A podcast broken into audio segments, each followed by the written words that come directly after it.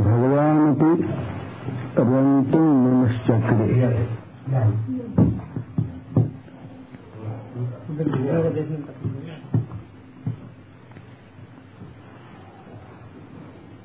भगवान ने रमण करने की इच्छा की।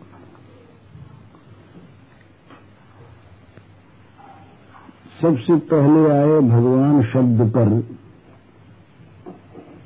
कुछ बातें अपनी हो चुकी हैं। तो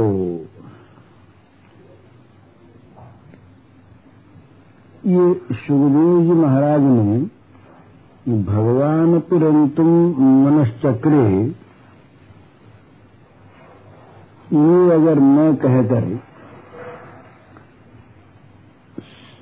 श्री कृष्णोपि रंतुम मनश्चक्रे यूँ कहते तो लोग अनायास समझ लेते कि ये श्री कृष्ण की लीला है।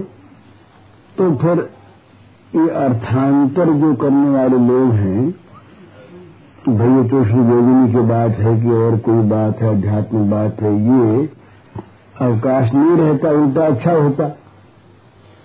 तो उन्होंने कृष्णोपी श्री कृष्णोपी रंत मनश्चक्र में कहकर ये भगवान परंतु मनश्चक्र ये क्यों कहा? तो कोई कह सकते हैं कि भाई सुखदेव जी को उनके बाद होने वाले इन आध्यात्मिक मनीषियों की कल्पना नहीं आई होगी कि अर्थ करेंगे दूसरा।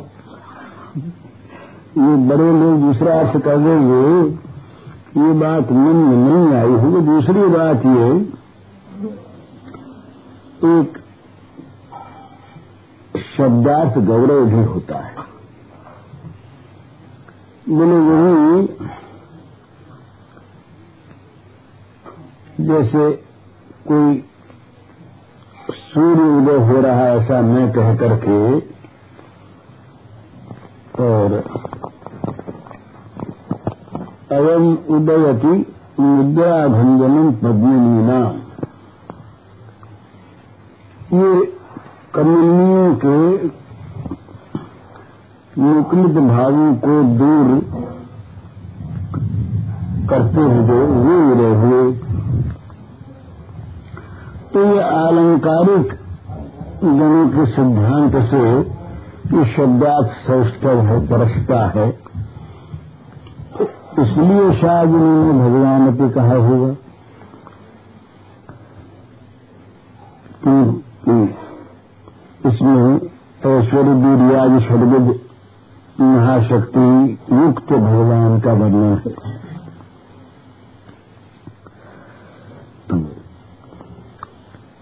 और एक बात और है। श्री कृष्ण ने रंगन करने की इच्छा थी ये बात कहने पर कहने वाले यही जानते कि बजराज नंदन यशोदा के स्तनपान करने वाले श्री कृष्ण अथवा बहुत करते तो सर्वाकर्षक परमानंद भर श्री कृष्ण इन्होंने रंगन करने की इच्छा की। ये ध्यान रहा था ना? ऐश्वर्य वीरियाज संपन्न जो सर्वद महाशक्ति वाले भगवान हैं ये बात ध्यान में नहीं आती। तो जो भगवान को भगवान मान कृष्ण को भगवान मानते हैं, उनकी बात थोड़ी दूर अलग छोड़ दें। लेकिन जो अज्ञ लोग हैं, बहरमुख हैं, निंदुक लोग हैं, उनके तो ये भाव रहने में आता ही नहीं कि भगवान ने इच्छा की, कृष्ण ने इच्छा की। तो क्योंकि ये नरलीला विग्रह स्वरूप जो भगवान का ऐश्वर्य माधुर्य आदि संपन्न जो स्वरूप है, ये जो भजन विमूढ़ लोग हैं, उनके ध्यान में आना बड़ा कठिन है। इसीलिए शायद गीता में भगवान ने कहा अवजानंत नाम मूढ़ा मानुषीम तनुमाश्रितम परम भाव मजानंतो मन भूत महेश्वरम ये समस्त भूतों के महेश्वर हम हैं, इस तत्व को मूढ़ लोग। ये नर लीला में मेरे विग्रह में नहीं जाएँगे इसके अवज्ञा करते तो श्री कृष्ण कह देने से जो श्री कृष्ण तत्व से अभिज्ञ हैं और जो श्री भगवान के चरण भजन परायण हैं, इन भक्तों के मन में तो ऐश्वर्य माधुरी निकेतन सचिदानंद घन विग्रह, स्वयं भगवान की धारणा हो जाती। पर भजन विमुख जो विमूढ़, साधारण मानव हैं, उनके मन में अधिक से अधिक आता तो इस सामान्य मानव या आदर्श पुरुष या महामानव। इसके आगे वो नहीं जा सकते। तो सुखदेव जी महाराज त्रिकालदर्शी उनको तो भगवान की बात कहनी और श्री कृष्ण भगवान है, इस बात को कहना और भगवान का रमन बतलाना है। मानव रमन में इसलिए उन्होंने भगवान शब्द कहा। मतलब ये कि जो रासलीला कर रहे हैं, ये मनुष्यों की भांति मनुष्य नहीं, और तुम लोगों की भांति आदर्श पुरुष नहीं। अथवा बहुत परिमार्जित बुद्धि वाले लोगों की कल्पना वाले महामानव भी नहीं। ये भगवान है। ऐश्वर्य वीरियादि सर्वविद महाशक्ति, इनकी स्वाभाविक संपत्ति है। अयाचित करुणा और भक्त वात्सल्य इनका स्वतः सिद्ध गुण है। सारे जीवों के ये नियंता है कि तुम्हारी हमारी भांति असंख्य जीवन से समन्वित कोटि कोटि ब्रह्मांडों के नायक हैं और सारे ब्रह्मांड इनका भ्रकुटी विलास है। इनकी भूमि का खेल है। और समस्त जड़ वस्तु और जड़ बुद्धि के अतीत, इनका जो ये श्री विग्रह है, ये शुद्ध सचिवानंद स्वरूप है। तो हम लोग करोड़ों आदमी चाहे इनकी निंदा करें, चाहे इनकी प्रशंसा करें, इनका कुछ भी बिगड़ता बनता नहीं है। तथापि इस स्वभाव सिद्ध करुणा अवश्य मायाबद्ध जीवों की मोह की बेरी काटने के लिए स्वतः प्रवृत्त होकर किसी दूसरे की प्रेरणा से बाध्य होकर नहीं ये युग युग में विविध लीला का विकास किया करते हैं। तो चाहे कोई निंदा करे चाहे सुखी करे कुछ परवाह नहीं हो रही है। सूर्य उदय होता है तो न मालूम कितने जीव जा करके क्या क्या करते हैं। इन सूर्य के उदय होती जो शब्द निगम है नित्यमय नित्य परम्परायण तो, तो नमो विवस्वते ब्रह्मन। ये कह कर अर्घदान करते हैं अर्घदान करते हैं।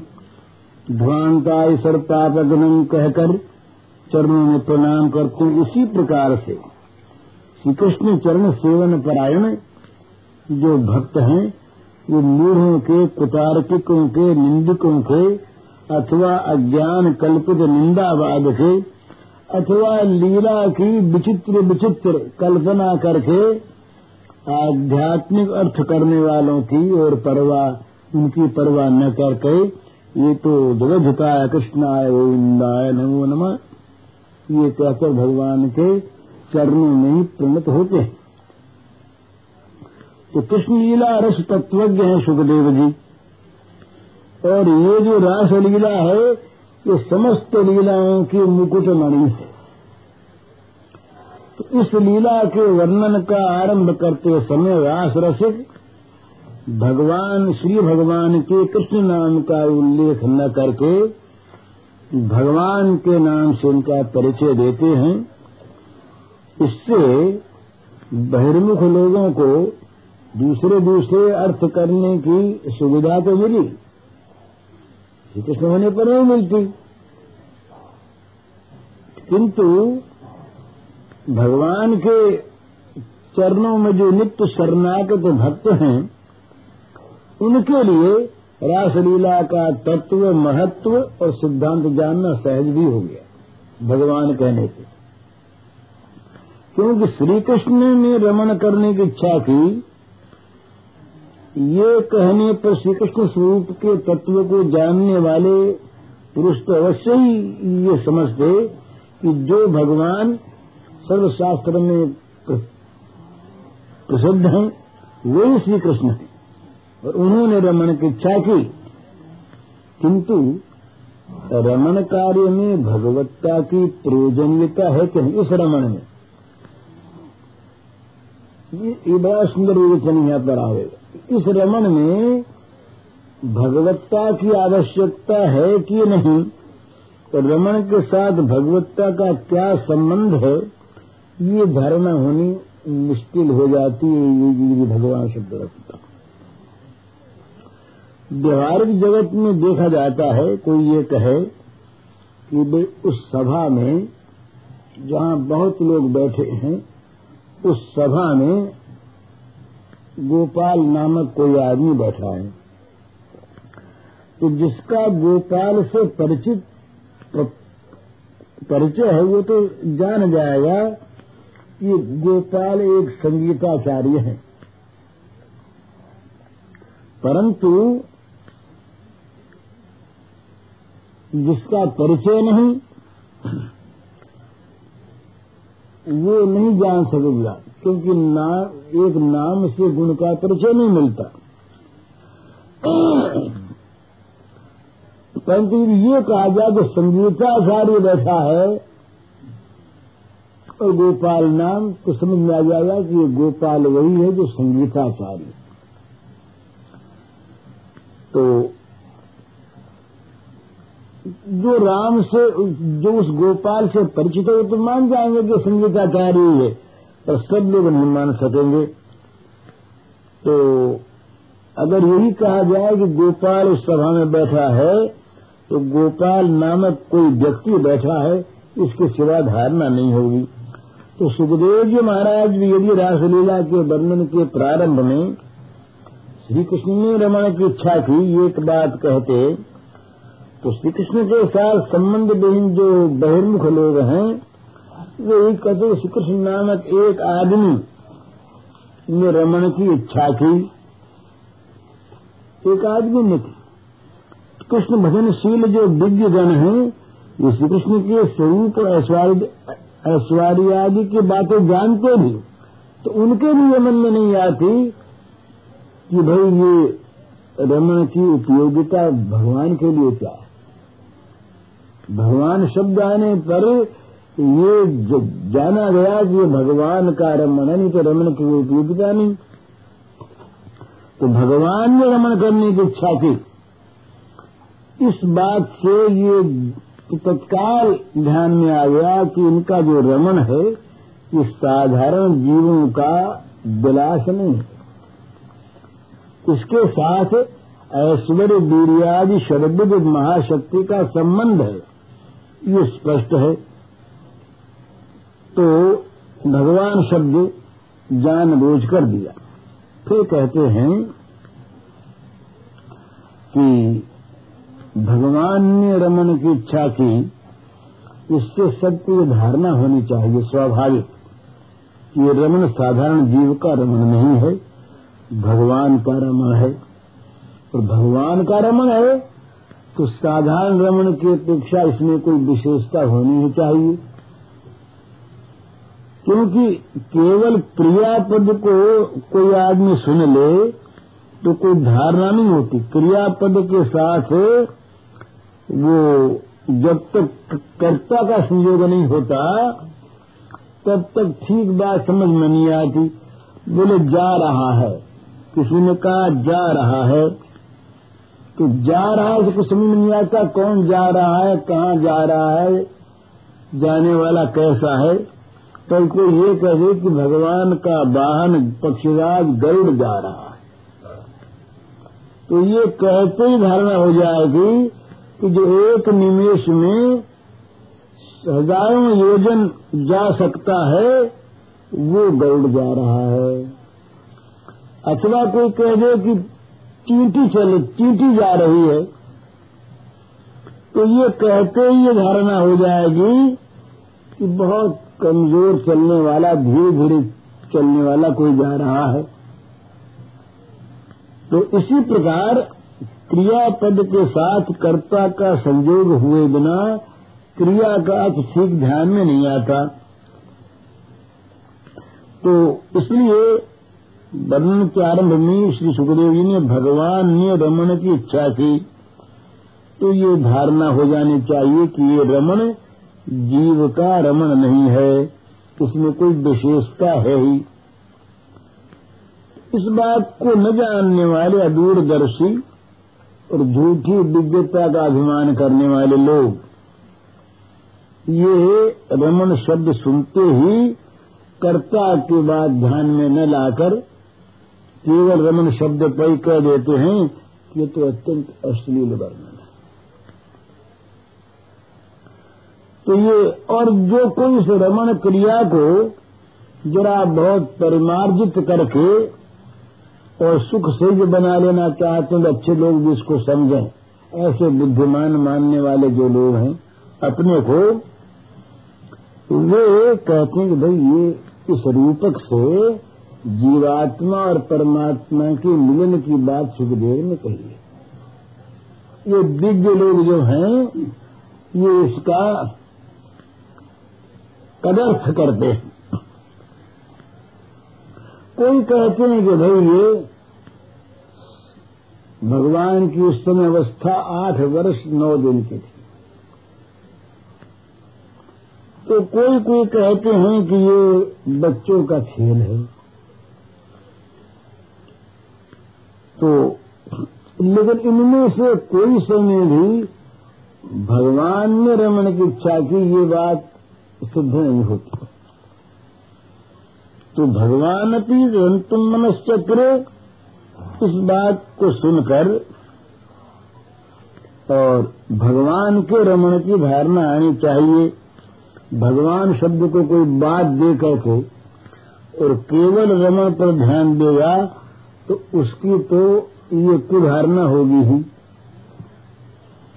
तो और वो नाना प्रकार की व्याख्या करने की कुचेष्टा किया करेगा। अश्लील बता देगा कुछ बता देगा पर जो लोग भगवान की अपार कृपा से ही, पहले ही सुखदेव जी के इशारे पर ध्यान देकर, शब्दों पर ध्यान देकर, ये भगवान का रमण है। अर्थात श्री भगवान ऐश्वर्य वीरियाज षटविध महाशक्ति से संपन्न भगवान का इससे संबंध है तो वो जान लेगा कि ये कोई अपराकृत जगत की बात है जो जगत के जीवन को कृतार्थ करने के लिए घटी है।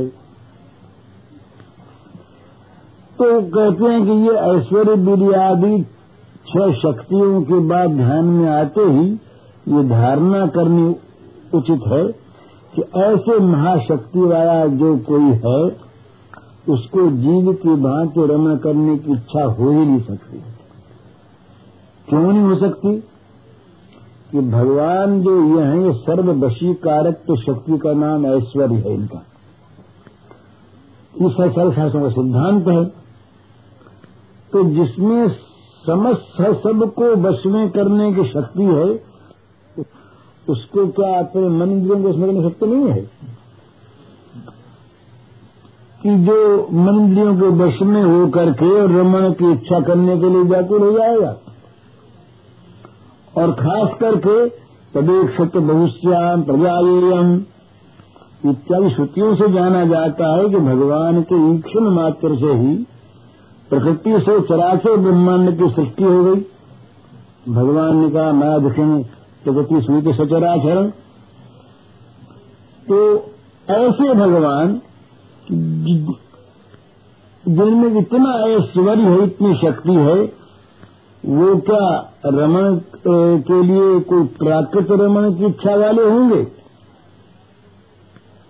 तो इसलिए ये बुद्धिमान मात्र को समझ लेना चाहिए कि ये जिनके संकल्प मात्र से अनंत कोटि ब्रह्मांडों की सृष्टि, स्थिति और लय होता है, वे स्वयं आत्माराम सच्चिदानंद घन विग्रह के रमन का प्रयोजन कोई दूसरा है। पर वो प्रयोजन क्या है?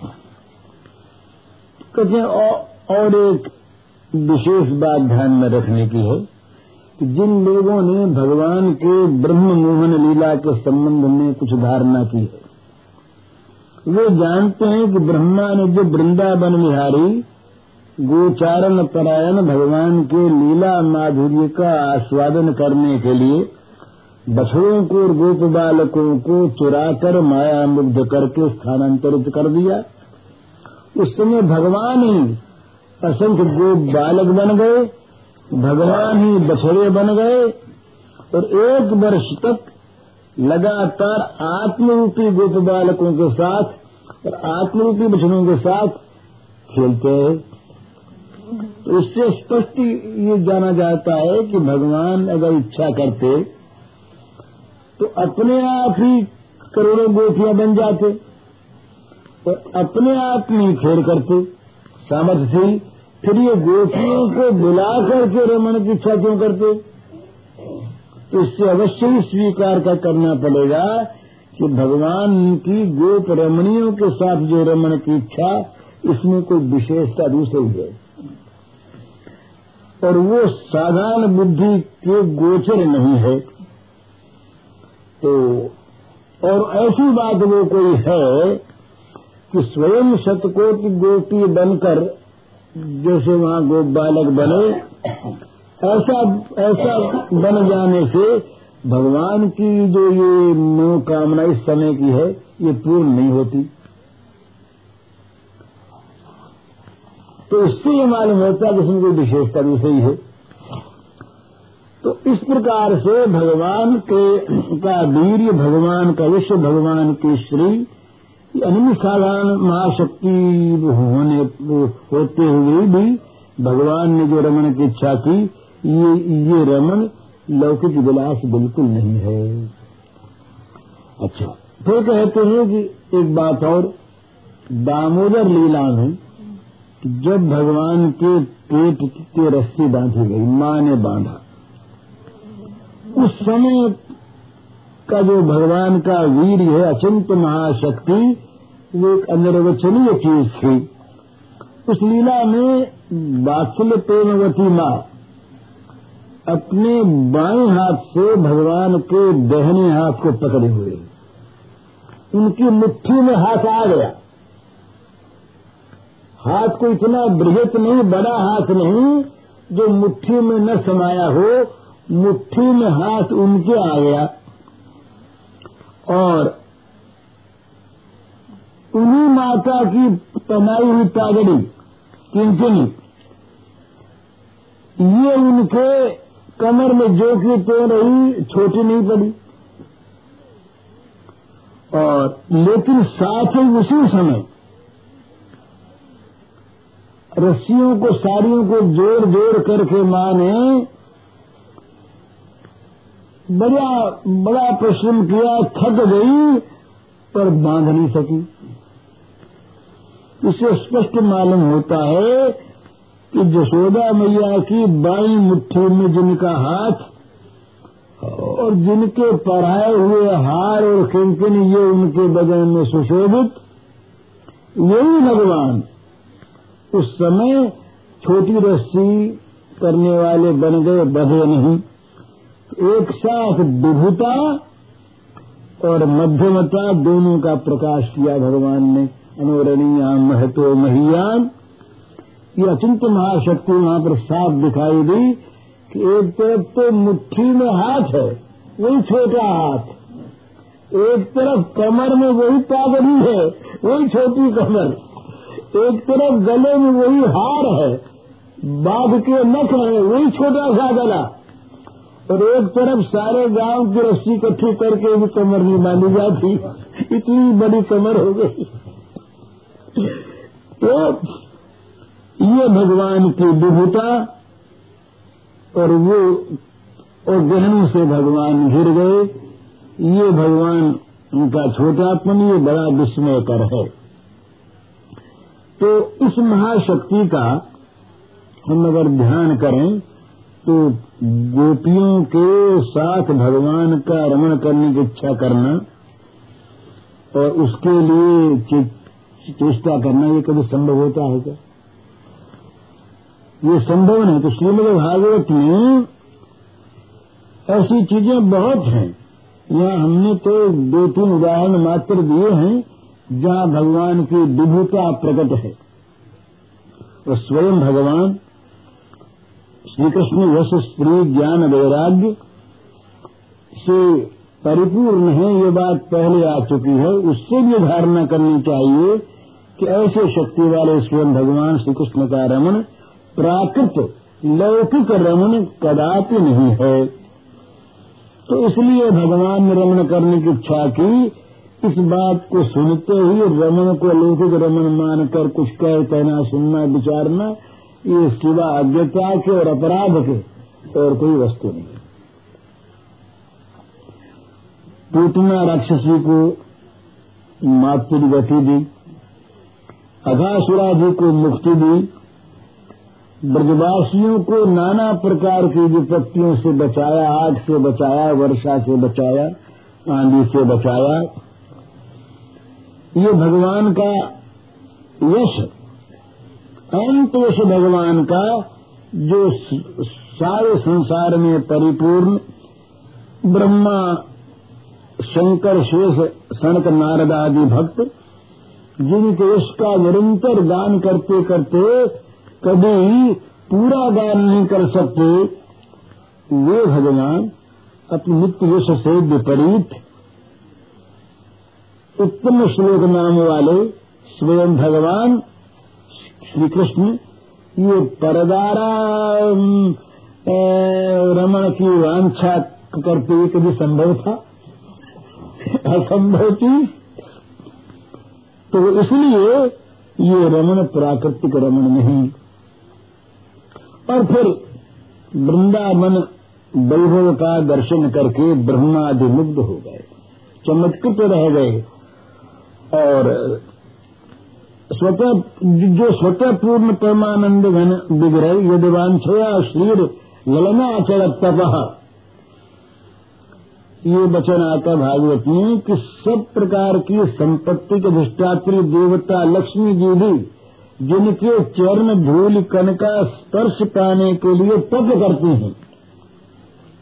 क्या उनके उनके लिए प्राकृतिक रमणा सत्य होना कभी संभव है? जो सर्वज्ञ हैं, स्वप्रकाश हैं, जो सबके प्रयोजनीभूत आनंद की घनीभूत मूर्ति हैं। वे भगवान किस प्रयोजन से रमना सकते होंगे? उनको क्या अभाव है? जो प्रापंचिक वस्तु अथवा किसी प्रकार के प्रापंचिक भावों से सर्वथा अनासक्त है, वैराग्यवान है। तो भगवान के इन बातों को न जानने वाले लोग ही अपनी कुरुचि वस्तु अपने आप जिस रमन का अर्थ रमन करते हैं वही अर्थ लगाकर और भगवान के इस इस ऊँचे से ऊँचे सब लीला मुकुटमणि रास लीला को अश्लील बताते हैं और कोई कोई बुद्धि लगाकर इसका जीवात्मा, परमात्मा का मिलन अर्थ लगाते हैं, ये वास्तविकता से दूर हट जाते हैं। तो परमहंस शिरोमणि श्री सुखदेव जी ने सर्वलीला मुकुरमणि श्री रासलीला का वर्णन करते समय भगवान ने रमन की इच्छा की ये कहकर यही नहीं दिखाया कि ये लौकिक काम क्रीड़ा है, बल्कि और भी विशेषता दिखाई है। तो इससे ये समझना चाहिए कि ये लौकिक तो है ही नहीं, इसमें और विशेषता भी है। तो यहाँ एक दूसरी बात और बताते हैं कि भगवान ने रमन की इच्छा की। रमन की इच्छा करते ही क्या हुआ कि पूर्व गगन में पूर्ण चंद्रमा का उदय हो गया। वन भूमि में शरद ऋतु में बसंत ऋतु का समागम हो गया। नाना प्रकार के पुष्प पुष्प खिल उठे, जिससे वन भूमि सौरभित और आलोकित नहीं उठी।